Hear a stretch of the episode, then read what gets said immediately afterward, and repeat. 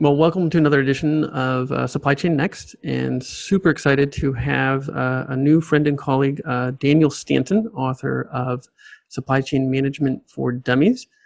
Very uh, prolific uh, speaker, uh, educator, influencer in the space of supply chain. And we're going to get into it right away with him today and learn a little bit about what he sees in the industry and what he's experienced recently in uh, recent uh, supply chain uh, management uh, edge conference, and then uh, talk a little bit about some of the future stuff that Daniel sees coming in the industry. So, welcome, Daniel.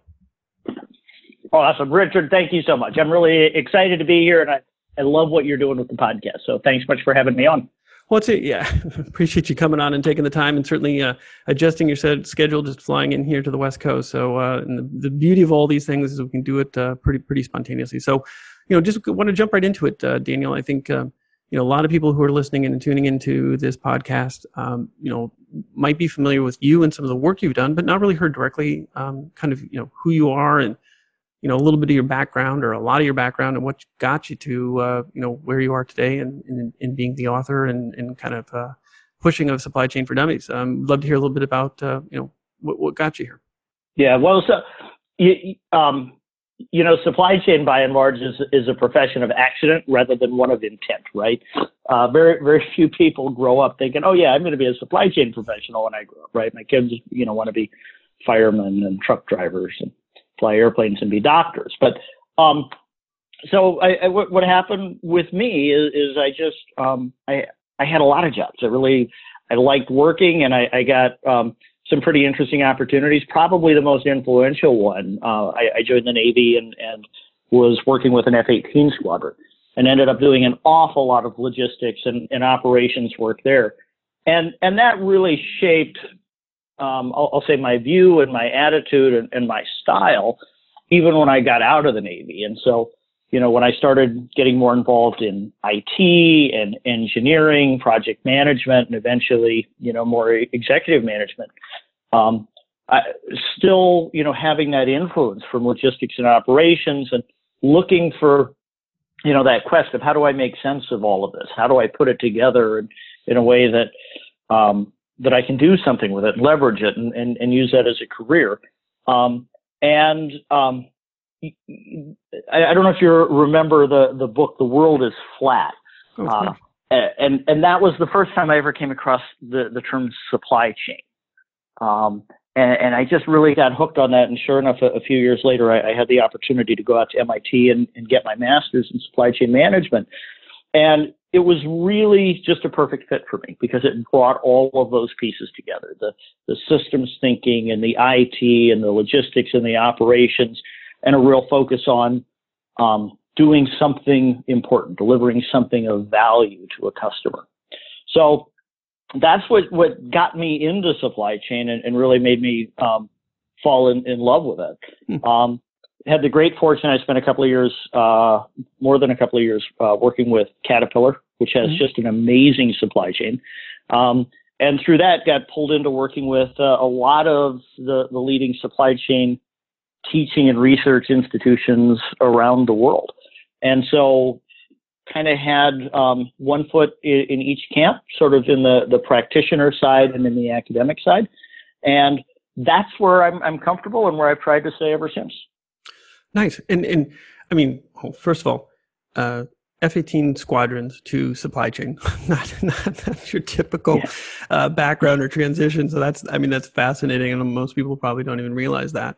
Um, but you know, when you were at MIT, that's an interesting one. I mean, Yossi, um, oh, Yossi, who's the professor there? Um, Yossi Sheffi. Yep. There you go, Sheffi. Exactly. I've, you know, I've run into him in a couple conferences. I think he was at the supply chain conference. Was here at there there at that time? One, and then two. Uh, you know, how has the program even at MIT changed? You know, from when you kind of got there. I mean, it must have been really different back. I'm assuming this is in the 90s. Uh, later than that, so I, I, went through the MIT program just a little over a decade ago. Okay. And I was right around the 10th class to come out of the program. Wow.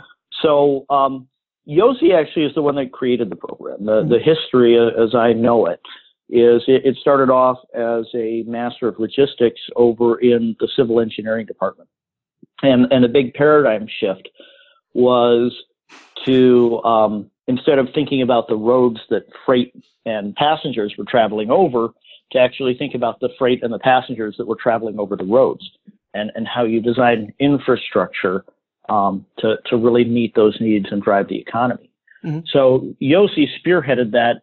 Um, it, it, didn't stay in the civil engineering department for very long. It, it ended up moving over to systems engineering mm-hmm. um, because so much of, of what happens in supply chain is really about looking at a business as a system, and it's it's been there ever since.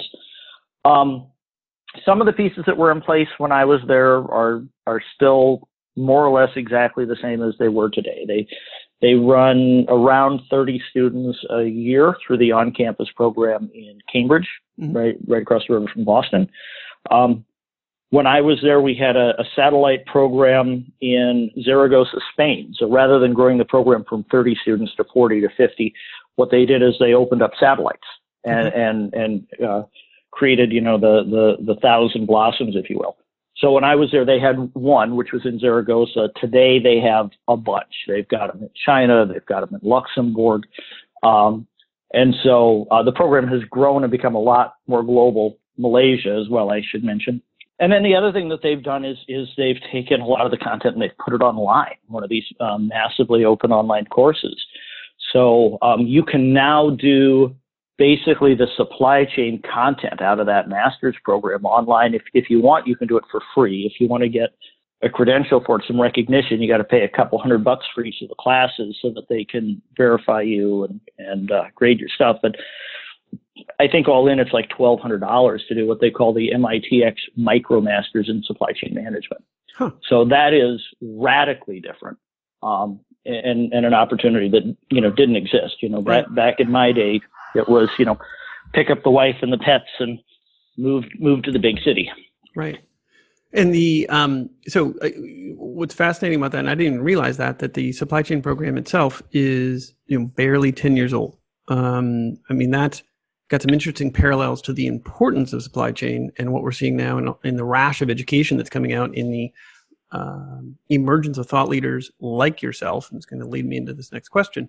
So, having been through that or at the very ground level, and it's not that supply chain is new necessarily, but the formula or uh, formalization of programs like this and structure coming out of MIT and now some of the other schools, University, University of Arkansas, that we see uh, Danny and his work there. Um, you know now it's becoming much more prominent you know there's actually now applicants going to these things uh, and getting turned away um, so that's that's an interesting kind of side note. Now in that experience in that the ground level what prompted you then to go out and want to write a book on this? Right. I'll, I'll just catch you real quick. So i did the program about 10 years ago but the program is about 20 years old. Okay. but it was one of the first. And so you're you're right. It, it's absolutely a new discipline. And um, you know, there's a little bit of debate about it, but most folks agree the first time the term supply chain management was ever used and written down was um, in 1983 or 1984 in a paper mm-hmm. by a, a consultant. Um, and, and, I think actually it's probably more than a coincidence that that was right around the same time that the PC came out, hmm. right? but you know, back back to your your question on the book. So one of the things that had happened along the way, as as, as you said, I mean these these programs are new, um, and which is a lot of fun because when there's something new, you have lots of opportunities to innovate and be creative, and that mm-hmm. that's an environment that I love working in. So um, when I was working with with Caterpillar, I was at the headquarters in Peoria, Illinois, and I was partnering with universities around the country and around the world on, on various research projects and, and recruiting efforts. But uh, Bradley University, you know, right there in Peoria, um, didn't didn't have a, a, a, supply chain program to speak of, and they really wanted to create one. And so I got pulled in as a, a part of the team to to I'll say create the vision for for what this program would be and how it would evolve at the undergraduate and the graduate level. Mm-hmm. And, and once we got the pieces in place, um, the the head of the marketing department, where where the course that was going to be a certificate program to start with was going to be offered, said, okay, well, you know, you've done all this work to, you know, get us here where we're going to start the program. Now you're going to teach the introduction, introductory course, right? And, and so uh, it's a pretty sneaky trick, but it was effective. And so at that point, I had to go on the hunt and say, okay, well, if I'm going to teach an introduction to supply chain course, what do I think people need to understand? How do you how do you get them started? How do you give them a broad perspective without without going too deep, but genuinely giving an understanding of the complexity and how the pieces fit together. Mm-hmm. Um, and so I went, you know, I went on the hunt through all of the textbooks and all of the books that were, you know, sort of commercially available for, for retail stuff. And what I found is I just didn't think any of them were appropriate for what I was trying to do. And so and when I you say it wasn't, I, it wasn't appropriate, was it because it wasn't contemporary? It wasn't updated? What what wasn't appropriate about it since supply chain's been around for so sure. long?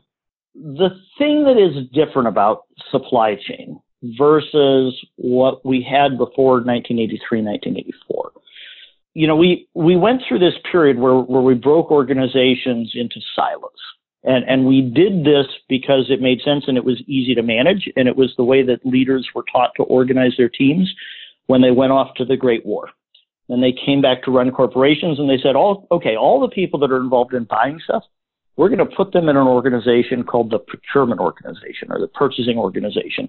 And they're going to develop deep subject matter expertise there. And that's where they're going to spend their whole careers. They're going to come in as analysts. They're going to get promoted to managers and directors. And eventually, if they're really lucky, they might become the chief purchasing officer, the vice president of procurement. Meanwhile, the logistics folks, well, they will come in as logistics analysts and they'll work their way up to, you know, maybe someday being the vice president of logistics. And the same thing in operations. But the challenge with that, when you create those silos, is that so many of the decisions that you have to make between those three functions of purchasing, logistics, and operations, they, they are interdependent, right? So if the purchasing folks are trying to negotiate a better price from a supplier, for example, I mean, there are only so many levers you can pull, right? I mean, you can, you can negotiate for a larger quantity, so you get a discount. You can negotiate for lower quality. Um, you can go to a lower cost country, right? Um, so you start getting labor or materials arbitrage. But any one of those decisions is going to have impacts on logistics and operations, right? Because if you're buying larger quantities, oh, wait a minute. Now we need more warehousing space to store it. We need more people to, to move that stuff around. We're going to have more working capital tied up in inventory. Um, if, if you go to a, a lower cost country that's further away to source the materials, well, guess what's happening to your logistics costs, right? Now you need to ship it further. And not only the transportation costs, but you've got working capital tied up in that inventory that's sitting on the ocean, right, in, in your pipeline. So that for me is, what's new about supply chain management is rather than looking at any of those three functions in isolation, it's really understanding how interdependent they are, that, that they have to be managed as a system. And so for me, an introduction to supply chain management has to do that. It has to take a balanced look at all three. And, and honestly, if you look at most of the textbooks that have been out there for a while, um, it's a logistics textbook that got rebranded as a supply chain textbook and they added a chapter. Or it's a procurement textbook that got rebranded as supply chain and they added a chapter. But fundamentally, the DNA of those books was still a deep dive in one of the areas rather than a broad view across all three. And that actually leads really into the evolution of supply chain and kind of you know where we're going with the conference that's happening. Um, coming up with the Council of Supply Chain Management, um, you know, Professionals Edge, uh, you know, that we just participated down in um, Anaheim, and you know I think one of the fascinating things there is just how people are looking at things differently. So not only has supply chain taken a more holistic look, it's not just procurement, it's not just logistics, but it is a vital piece to the overall enterprise. Um, and, and no longer can it be held in isolation, but it has to interoperate with finance and marketing and sales and operations. So, kind of getting into the Edge conference and where that's going. Um, obviously, we met there, and, and, and you know, for me, it was just an amazing conference to participate in. But I'm very curious to kind of hear your, um, you know, explanation is you told me about the evolution of even that group of people and how it's changed over time and how it's kind of analogous to this even educational content and evolution that's happening. Because I think that's all then is going to point to what does supply chain look like in the future. So, you know, what how did you view kind of the Edge conference and what was going on, and you know, just your thoughts and observations. Yeah, no, that's absolutely true. So, what is today the Council of Supply Chain Management Professionals? A few years ago, well, it, it started out 30-ish, I think, years ago is the National Association of Physical Distribution, which rebranded as the Council of Logistics Managers and then eventually the Council of Supply Chain Management Professionals.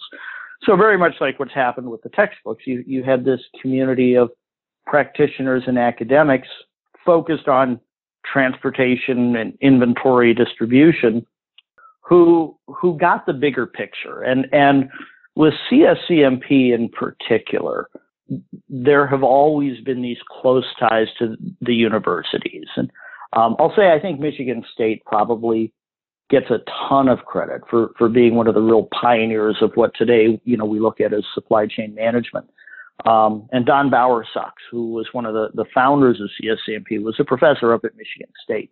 E- even today, you know, when you go to the CSCMP conference, we, we talk supply chain. Um, there are folks in the room who have a focus on purchasing. There are folks in the room who have a, a focus on operations. But I, I think you'd agree there. It, it still it still feels like there's kind of a, a stronger logistics flavor, right? Maybe maybe 60% logistics, 20% procurement, and 20% operations, if mm-hmm. I was to make up numbers for that. Um, and and I don't think that's bad. And you know, you know, part of it for for me is I, I, I come out of a logistics background anyway, so that's probably why I feel pretty at home there with those kinds of conversations. But yeah, CSCMP is um, just does a remarkable job and and is is known for being the place that the practitioners and the academics come together. Mm-hmm. Um, and so, you know, you, you'll sometimes hear the criticism from the practitioners that the conference is too academic, and you'll sometimes hear the the criticism from the academics that that it's too practical. Hmm. Um, and that to me tells me they're probably striking a right about the right balance. Right, right. In in you know, kind of picking up on that, and certainly one of the things that I was there for is certainly the role of technology and how it's influencing all of this, right? So, I mean, I think it's fascinating to understand that supply chain is evolving uh, when you think about how important it is. I mean, even for me as a relative new practitioner in supply chain, and certainly from a technology lens, um, I, am just fascinated at how large and expansive expansive it is, both for the enterprise and across all these industries. Yet I don't want to say immature. That's the wrong term, but it's it's not at the same level that you know you talk about, or even I observe that it should be. You know, which is comparable to any head of marketing or sales or operations. I mean, it should have that leadership, uh, you know, voice there in any enterprise. So you know, but with technology, that also seems to be another thing that just you know maybe it was the PC that inspired the change of the program, but certainly the internet and all the technology things that we see today on display um, are beginning to be heavily looked at in supply chain when you thought maybe uh, naively that it had already been there, but it isn't. So, h- how did you yeah. view that, or how do you view that? Because you're a technologist too. I mean, you're. I don't want to underscore or yeah. you know underplay that. I mean, you're a startup guy. You've got a lot of technology plays that have been out there. Um, I mean, how do you see technology playing in not only this conference but this community? Sure. So, uh, you know, I, I think it's good to have that conversation framed up around kind of the what we do and the how we do it, right? Fundamentally, the what we do isn't changing that much. We're we're delivering value to customers, right? They're you know we're finding somebody who wants something. We're we're negotiating a price at which they're willing to to buy it, and we're getting it into their hands. And, and would um, you say I'm sorry to interrupt that, but would you would you say that that's yeah. kind of universal though too? Because when you say that and I think this is another thing that what you described is a framework that can apply no matter what industry or company you're at. It's sort of like the job of finance, right? Exactly. I mean, finance is very similar no matter what exactly. industry. Yep. Yep. So if, if if you step back and you look at my definition for supply chain, right? So my definition for a supply chain is a complex system made up of people, processes, and technologies that is engineered and managed to deliver something of value to a customer. That works for everything, right? Yeah. That works for, you know, selling iPhones and it works for disaster relief and, you know, it, it, it works in, for, for services like, like you're saying in finance. You know, you're creating a system to deliver something that a customer values. You know, I, I, I guess the one caveat, you know, I, I, I said early on, I don't think the what is changing that much. I think a lot of it is the how. the the one place where I guess the the what does change is when you start looking at digitalization, right? Where products go from having a physical form to being a purely digital digital product. Um, and, and, you know the classic example is going from you know LPs to CDs to um, MP3s, right? Where there's just there's no physical product anymore. There somehow the what is fundamentally different, right? You've, you've eliminated the physical product. But the value that you're delivering in that case really is still the same, right? You're, you're delivering music, you're delivering entertainment. So in terms of the how, right, and, and kind of the, the meat and potatoes of, of supply chain management, um, when I, I look at the technology in general, um, I can put all the technology into one of three buckets um, related to the, to the functions that, that we perform in the supply chain. Um, and it's either planning software or it's execution software or it's visibility software, right? It either helps us predict what the future is going to look like, um, or it helps us make decisions and take action in real time, or it gives us insights about what's actually going on. Um, so that, and, and those all feed into each other, right? Um, there, there are feedback loops in there. So, you, you know, if we, if we go back to that talk where I, I think it's more than coincidence that supply chain grew up alongside PCs, supply chain software for a lot of years was really planning software, mm-hmm. right? Uh, material requirements planning, enterprise uh, resources planning, transportation planning. Um, you know, it's about trying to, to predict the future, trying to plan the future. And we, we reached a point where we had enough confidence in the software that, that we started letting it make decisions, right? And, and then we really truly started to see execution software where you put a bunch of stuff in and, and the computer just decides what to do and makes it happen. And that, that ties in really closely with automation, right? Both, both artificial intelligence and, and robotics. Mm-hmm. Um, and, and, we've seen a ton of that. You know, you go into to factories or distribution centers these days, um, and the amount of automation is just overwhelming, right?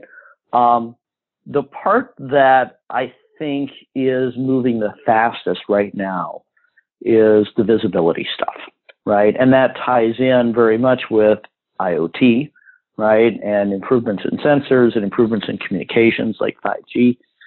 You know, you, you start to have an appreciation for how many assumptions that, that we typically make in a supply chain about where things are um, whether inventory counts are accurate, whether trucks are actually following the route and and you know going to arrive when they're supposed to. And, and why um, do you, why do you think that? I mean, that's an interesting point to kind of you know uh, I'm going to double click on that, where visibility is or that transparency or whatever you want to call it, however you want to frame that up, seems to be almost like a, a, a table stakes, right? Like if you don't have that, how does everything else you just kind of mentioned at the higher level, the higher abstracted levels of, you know, automation, controls, uh, predictive, machine learning, AI, if you don't have visibility of, of what you own, what it's doing, and, and where it's going, how can you even have that other stuff work?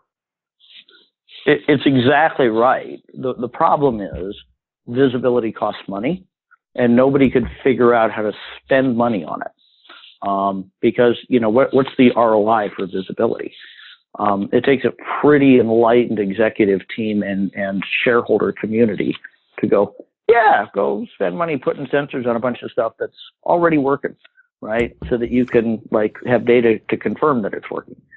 Um, but doesn't that doesn't that um, beg the question? I mean, I know in my direct experience when I when I was able to do that, and I had a pretty wide berth and latitude when I was doing supply chain um, at eBay. Um, it, that visibility led to immediate hundreds of millions of dollars of cost avoidance or savings or you know getting rid of excess equipment and streamlining you know getting lean just in time kind of inventories. You know aren't there enough case studies right. nowadays to to kind of prompt people to go that direction? Because I, again I, I think that's a consistent theme at the conference as well too visibility you know people were talking about that as well. Yeah i think it's getting easier. I think people are just getting to the place that you, you know supply chain folks you know we hold ourselves to a pretty high standard when we're implementing projects and, and predicting savings, right? And so it, it's hard when you're going into the unknown and it's something you haven't done before and you don't have case studies. It sort of makes sense, but you know, at, at some point you go, you know, trust me, I think it's to, you know, give us insights that will help us save money. But we're, you know, you, you also get to the place where enough other people have started to do it that, you know, then, then you're not the early adopter anymore. And, and now you're kind of a, a fast follower. Um, and I, I think that's kind of where we're at with visibility that, you know, now people are starting to ask the question, you know, how come? Um, you know, I can mail a package with FedEx or, or UPS or the post office and know, you know, exactly every time it, it hits a distribution center. But, you know, when I have a truck with $500,000 worth of cargo on it, I'm kind of guessing when it's going to show up at the dock and I have no idea where it is in the meantime. Right. Right. Right. Right. Do you, and, and do you think that that is then one of the undercurrents that you saw again at the conference in like if you were to kind of look at the sort of technology and i think it also mirrored what you described earlier where logistics is kind of the hot thing right now i mean at least when i walked the show floor i would say just like you said 60 70% of most of the showcase there was around logistics or logistics automation but I didn't really see anything pertaining to visibility or asset tracking. I mean, a little bit here and there, but not with the emphasis you would think would be there if that's a big gap still. Yeah, I mean, there are a couple of pieces there. So there's some stuff on the software side and there's some stuff on the hardware side. So on the hardware side, um, I'll, I'll, put in the plug for one of my favorite startups, a, a company called Tive, um, which is out of Boston. And, and like us, they were a Techstars company. Um, and, and Tive has a, a, very small tracker, basically the size of a cell phone, that um, you know you, you, put it in a truck, you put it in a pallet, and and you know where that thing is wherever it goes in the world. Um, that's the sort of technology that you just go, how how can everybody not already be doing that, right? Um, so Tive, I, I, think, just has a really great solution and, and technology there. So um, that's on the hardware side.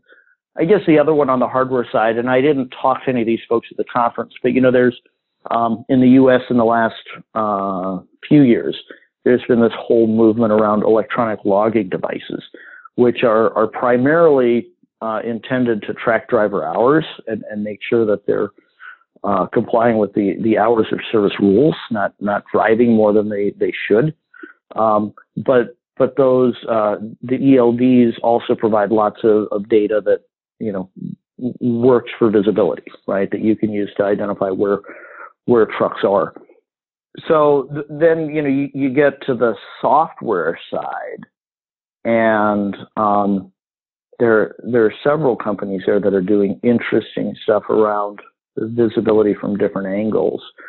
Um, the one that I spent the most time with uh, at, at, conference was FreightWaves, and um, FreightWaves isn't giving visibility to assets per se. I mean, that isn't the focus. What what they're really doing is giving visibility to market dynamics, right?